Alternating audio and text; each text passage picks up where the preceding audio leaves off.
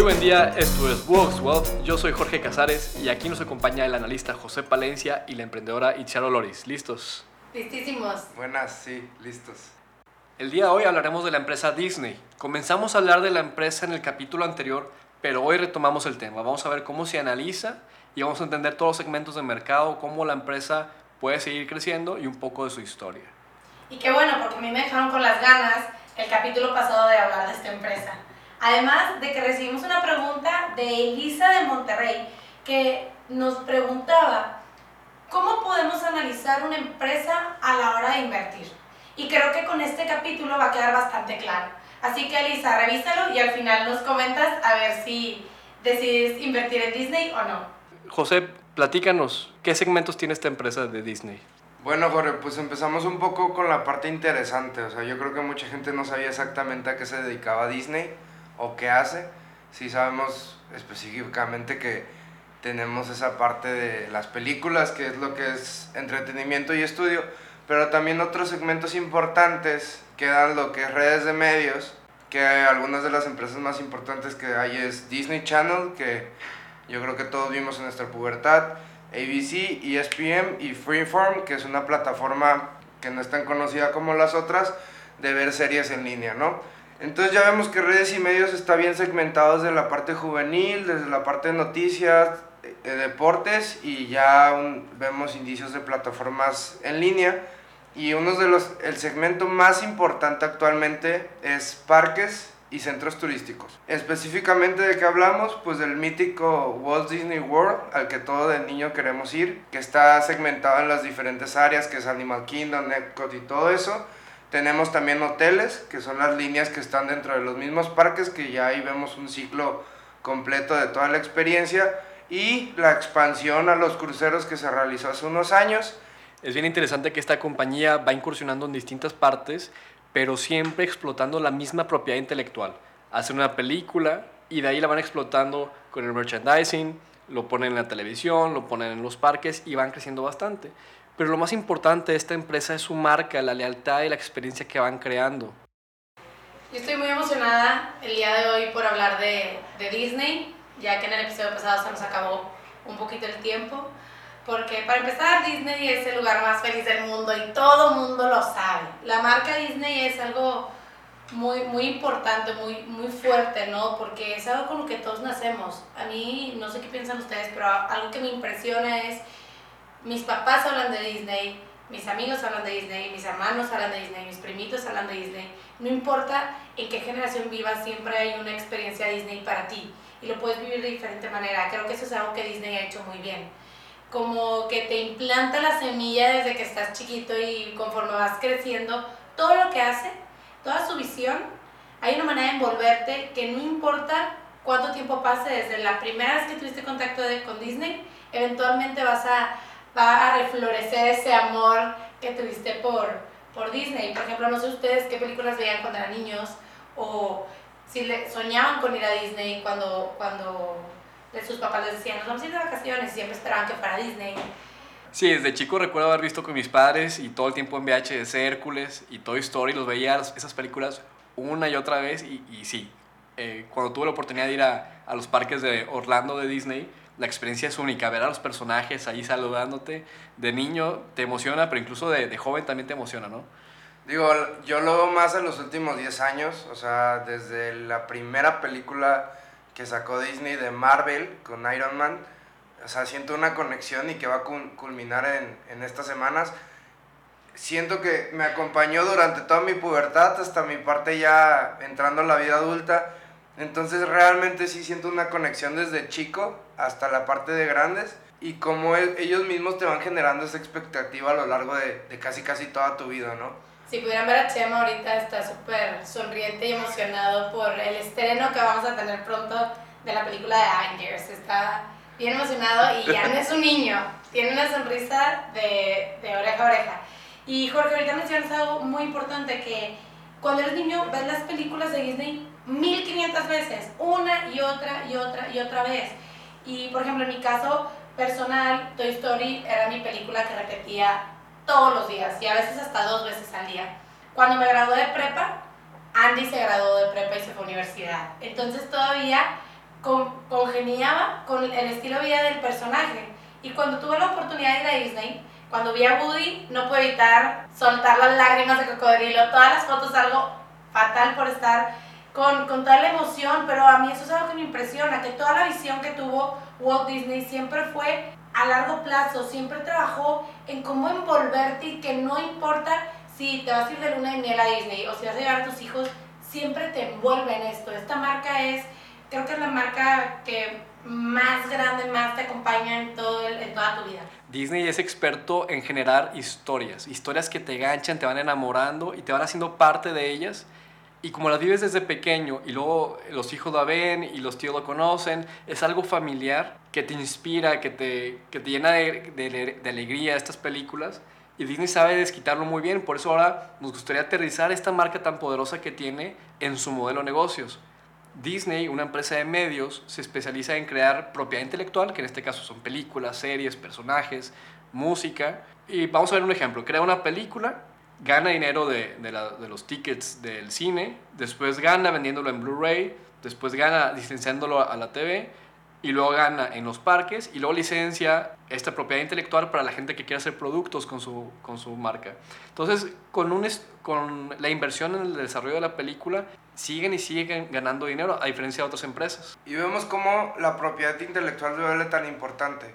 Si lo vemos desde el gasto de, de investigación o de creación de este tipo de historias o de este tipo de, de universos, por así decirlo, vemos que realmente ellos plantearon una estrategia desde un inicio, desde la primera película, y van creando ese ciclo de, de, rendimiento en el sentido de saco la película, tengo las taquillas, tengo los, las figuritas, tengo el parque, tengo la playera, saco la segunda película. Entonces es un ciclo que tiene muy bien manejado Disney y es una estrategia de tener la marca bien establecida que están creando y sacarle el mayor provecho. Entonces aquí podemos comparar esta parte con el modelo de negocios de Netflix. Netflix crea un hit, que era una película muy famosa, que sí, todo el mundo habla de ella durante dos, tres semanas y luego pasa y ya se acabó el negocio de esa película. Netflix saca películas para captar nuevos usuarios y mantenerlos en, en su plataforma, a diferencia de Disney, que busca capitalizar la propiedad intelectual durante más tiempo pueden pasar 10, 15, 20 años y la misma propiedad intelectual, imaginémonos Toy Story, que la primera sale en el 95, siguen capitalizando ese esfuerzo, esa creatividad que surgió en el 95 o años antes, siguen capitalizando vendiendo juguetes en los parques y ahora con una cuarta película, ¿no? Sí, como bien dices, a diferencia de Netflix, el usuario lo único que hace es pagar la suscripción, Netflix genera el contenido, empieza a comprar más licencias y se acabó. No va más allá, no hay nada más no voy a comprar un peluche que diga Netflix, no voy a, llevarlo más allá, no hay todavía un lugar físico al que yo pueda ir a visitar o un lugar de entretenimiento, es un poco más limitado. Que ojo, no estamos diciendo que sea malo, es un modelo totalmente distinto. Pero lo interesante de Disney es esta manera de poder capitalizar sus esfuerzos. Una vez que ya sea algo, busca exprimirlo de tal forma que pueda seguir generando ingreso del mismo. Así es, y como dicen los americanos, content is king. El contenido es rey. Quien tiene el contenido tiene mucho poder de negociación en estas plataformas de streaming y por eso Netflix empezó a sacar su propio contenido. Disney es un excelente ejemplo de cómo capitalizar este contenido y tan bueno es que cuando hace una adquisición sabe capitalizar esta. Por ejemplo, eh, hace muchos años compraron Pixar, compraron Marvel, compraron Lucasfilm y ahora compran Fox. Eh, hace unas semanas se cerró el trato de la compra de Fox, en donde quieren mucha propiedad intelectual que van a poder capitalizar en los siguientes años. Digo, vemos, como dice Jorge, ejemplos de cómo lograr posicionar diferentes marcas dentro del esquema de Disney. De Disney. Y ahorita vemos que ahora una empresa que Chansey no tenía un papel tan grande en ciertos segmentos de mercado, se volvió un monstruo. Y la adquisición de Fox es una parte clave. Tiene un chorro de contenido de por sí ya Disney por sí solo Súmale el contenido de Fox. Tiene un chorro de contenido por la parte de ESPN, que es algo que hay que aclarar. Fox Sports se quedó fuera de esta negociación por cuestiones de, del trato. Y también vemos que ya empiezan indicios desde la parte de streaming, que yo creo que más adelante vamos a tocar, pero vemos que dentro de la misma adquisición de Fox se vino una parte de lo que era Hulu. Entonces, todas estas capitalizaciones de las otras y ahora esta que es la más actual. Al final creo que aquí es importante remarcar lo siguiente. Así como el episodio pasado platicábamos de la bolsa de valores y qué es invertir y todo, cuando tú vas a realizar una inversión es interesante, es interesante ver más allá que el precio. Aquí podemos ver todo lo que estamos platicando de Disney. Vemos que es un monstruo, que está creciendo muchísimo y que no solamente se enfoca a un nicho de mercado, que solamente tiene una línea de negocio, sino que va explotando y creciendo para poder hacer las cosas más grandes. Y que si de repente, por alguna cosa del destino, por ejemplo, cierran los parques, se puede sostener de las otras patas que son sus líneas de negocio. Y eso es muy interesante, conocer a fondo en cada una de las empresas que quizá que queremos invertir para entenderlas, comprenderlas y ver cómo pueden hacer este crecimiento. A la hora de considerar una inversión hay que entender el pasado porque la historia muchas veces se repite, hay que entender el presente de la empresa, hoy cómo están sus finanzas, hoy cómo está creciendo. Y ahora vamos a platicar un poquito del futuro de Disney, que es la tercera parte. Disney ahora acaba de anunciar su plataforma Disney Plus, que es una plataforma tipo Netflix, en donde va a poner toda su propiedad intelectual. Entonces imaginemos que desde las primeras películas como Blancanieves y Fantasía, hasta las nuevas películas como Frozen. Todo el material de Disney va a estar en una plataforma. Entonces, seguramente va a ser un gran impacto para Netflix, pero ¿qué tanto? O sea, ¿qué le quitará clientes? Los clientes ahora tendrán dos, dos o tres plataformas, porque recordemos que hay competencia. Está Netflix, ahora sale Disney, pero también está HBO, está Hulu en Estados Unidos, en México hay mucha competencia tipo Claro Video, y regionalmente hay nuevos competidores todo el tiempo. Entonces, en ese sentido, que también compite Amazon Prime, ya hay muchos competidores. ¿Cómo creen que encaje Disney ahora en este nuevo segmento? Yo confío mucho y plenamente en este tipo de plataforma y le comentaba a Jorge en otra ocasión también que ellos, o sea, el contenido que genera Disney te da exactamente los sentimientos, por así decirlo.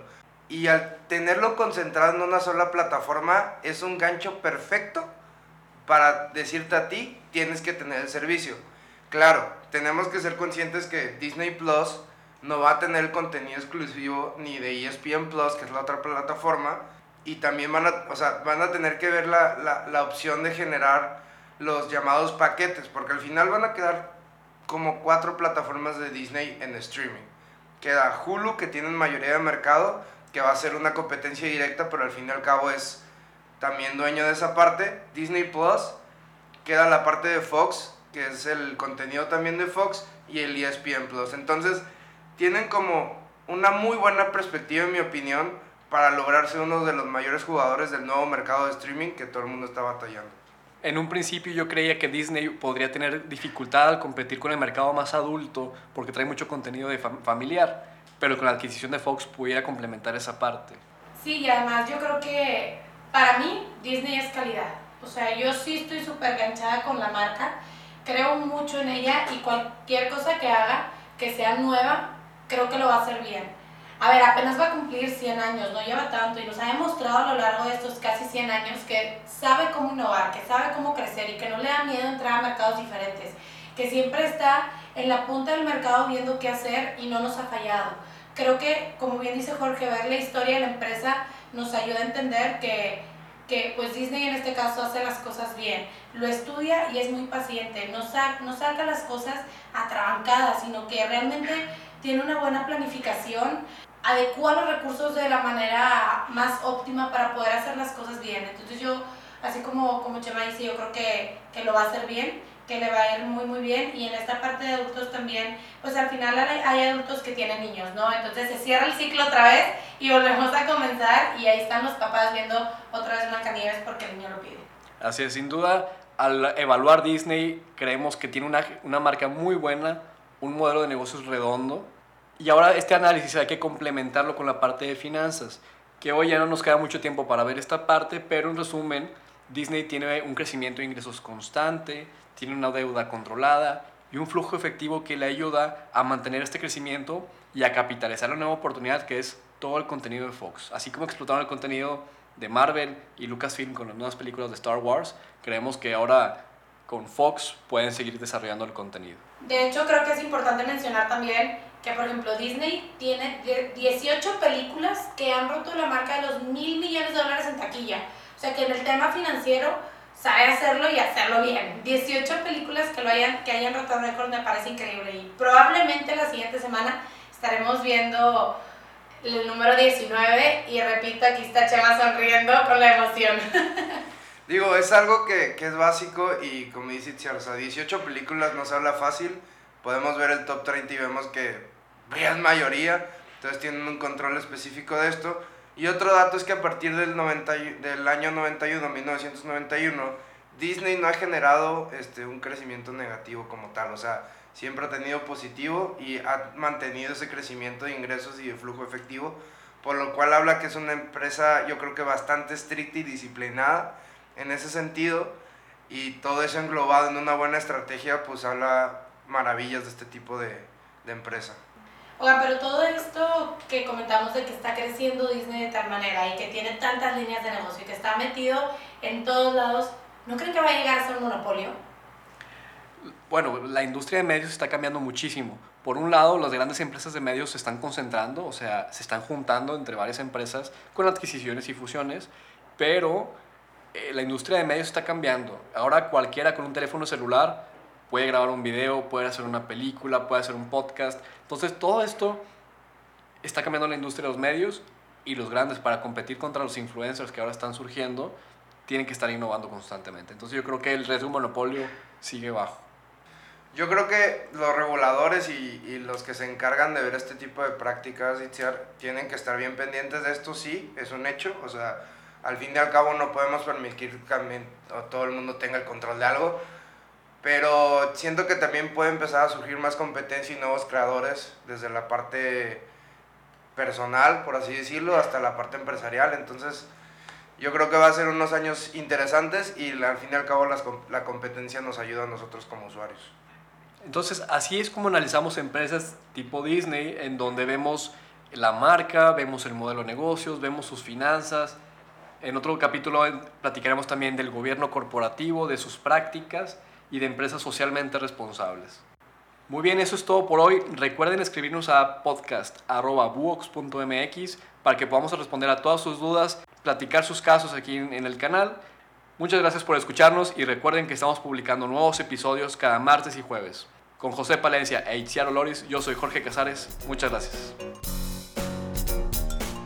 Jorge Israel Casares Zambrano es asesor en estrategia de inversión, certificado por la Comisión Nacional Bancaria y de Valor. Lo mencionado sobre las emisoras no debe ser tomado como recomendación de inversión. El asesor puede tener posiciones en las mismas. Este no puede tener relación profesional con las empresas mencionadas. Consulte a su asesor para cualquier decisión de inversión.